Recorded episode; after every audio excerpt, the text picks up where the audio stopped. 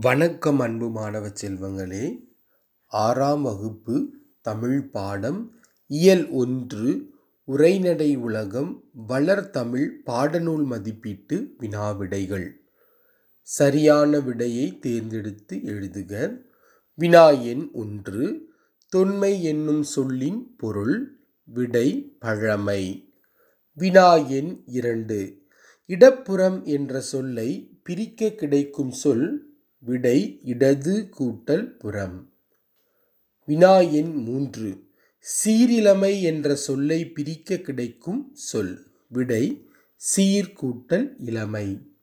வினா எண் நான்கு. சிலம்பு கூட்டல் அதிகாரம் என்பதை சேர்த்து எழுத கிடைக்கும் சொல். விடை சிலப்பதிகாரம். வினா எண் ஐந்து. கணினி கூட்டல் தமிழ் என்பதை சேர்த்து எழுத கிடைக்கும் சொல். விடை கணினி தமிழ். வினா எண் ஆறு தமிழ் மொழி போல் இனிதாவது எங்கும் காணோம் என்று பாடியவர். விடை பாரதியார். வினா எண் ஏழு மா என்னும் சொல்லின் பொருள். விடை விலங்கு. கோடிட்ட இடங்களை நிரப்புக. வினா எண் ஒன்று. நாம் சிந்திக்கவும் சிந்தித்ததை வெளிப்படுத்தவும் உதவுவது டேஷ் விடை மொழி.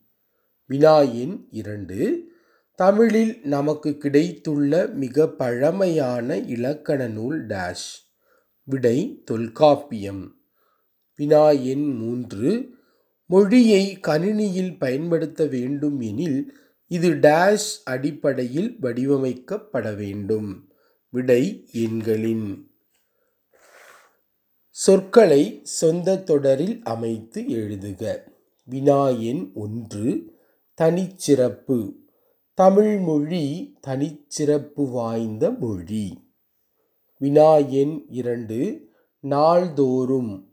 நாள்தோறும் நாம் திருக்குறளை படிக்க வேண்டும். குருவினாவிடை வினா எண் ஒன்று.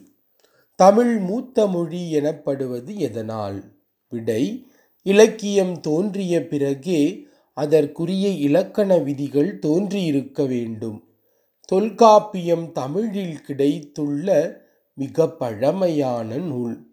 அப்படியென்றால் அதற்கும் முன்னதாகவே தமிழில் இலக்கிய நூல்கள் தோன்றியிருக்க வேண்டும். ஆகவே இதனை கொண்டு தமிழ் மிகவும் தொன்மையான மூத்த மொழி என்று அழைக்கப்படுகிறது. வினா எண் இரண்டு நீங்கள் அறிந்த தமிழ் காப்பியங்களின் பெயர்களை எழுதுக. விடை சிலப்பதிகாரம் மணிமேகலை சீவக சிந்தாமணி வலையாபதி குண்டலகேசி. சிறுவினாவிடை வினா எண் ஒன்று அக்ரிணை பாகற்காய் என்னும் சொற்களின் பொருள் சிறப்பு யாது? விடை திணை உயர்திணை அக்ரிணை என இருவகைப்படும். உயர்திணையின் எதிர்ச்சொல் தாழ்த்திணை அமைய வேண்டும். ஆனால் தாழ்த்திணை என்று கூறாமல் அக்ரிணை என்று பெயரிட்டு அழைக்கின்றோம். பாகற்காய் கசப்பு சுவை உடையது. அதனை கசப்புக்காய் என்று கூறாமல் இனிப்பு அல்லாத காய் பாகற்காய் என அழைக்கிறோம். வினா எண் இரண்டு தமிழ் இனிய மொழி என்பதற்கான காரணம் தருக.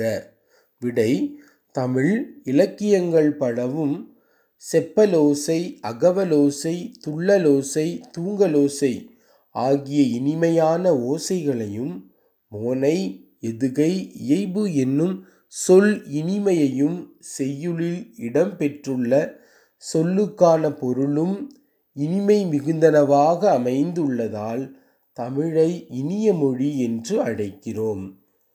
வினா எண் மூன்று. தமிழ் மொழியின் சிறப்பு குறித்து ஐந்து வரிகளில் எழுதுக. விடை.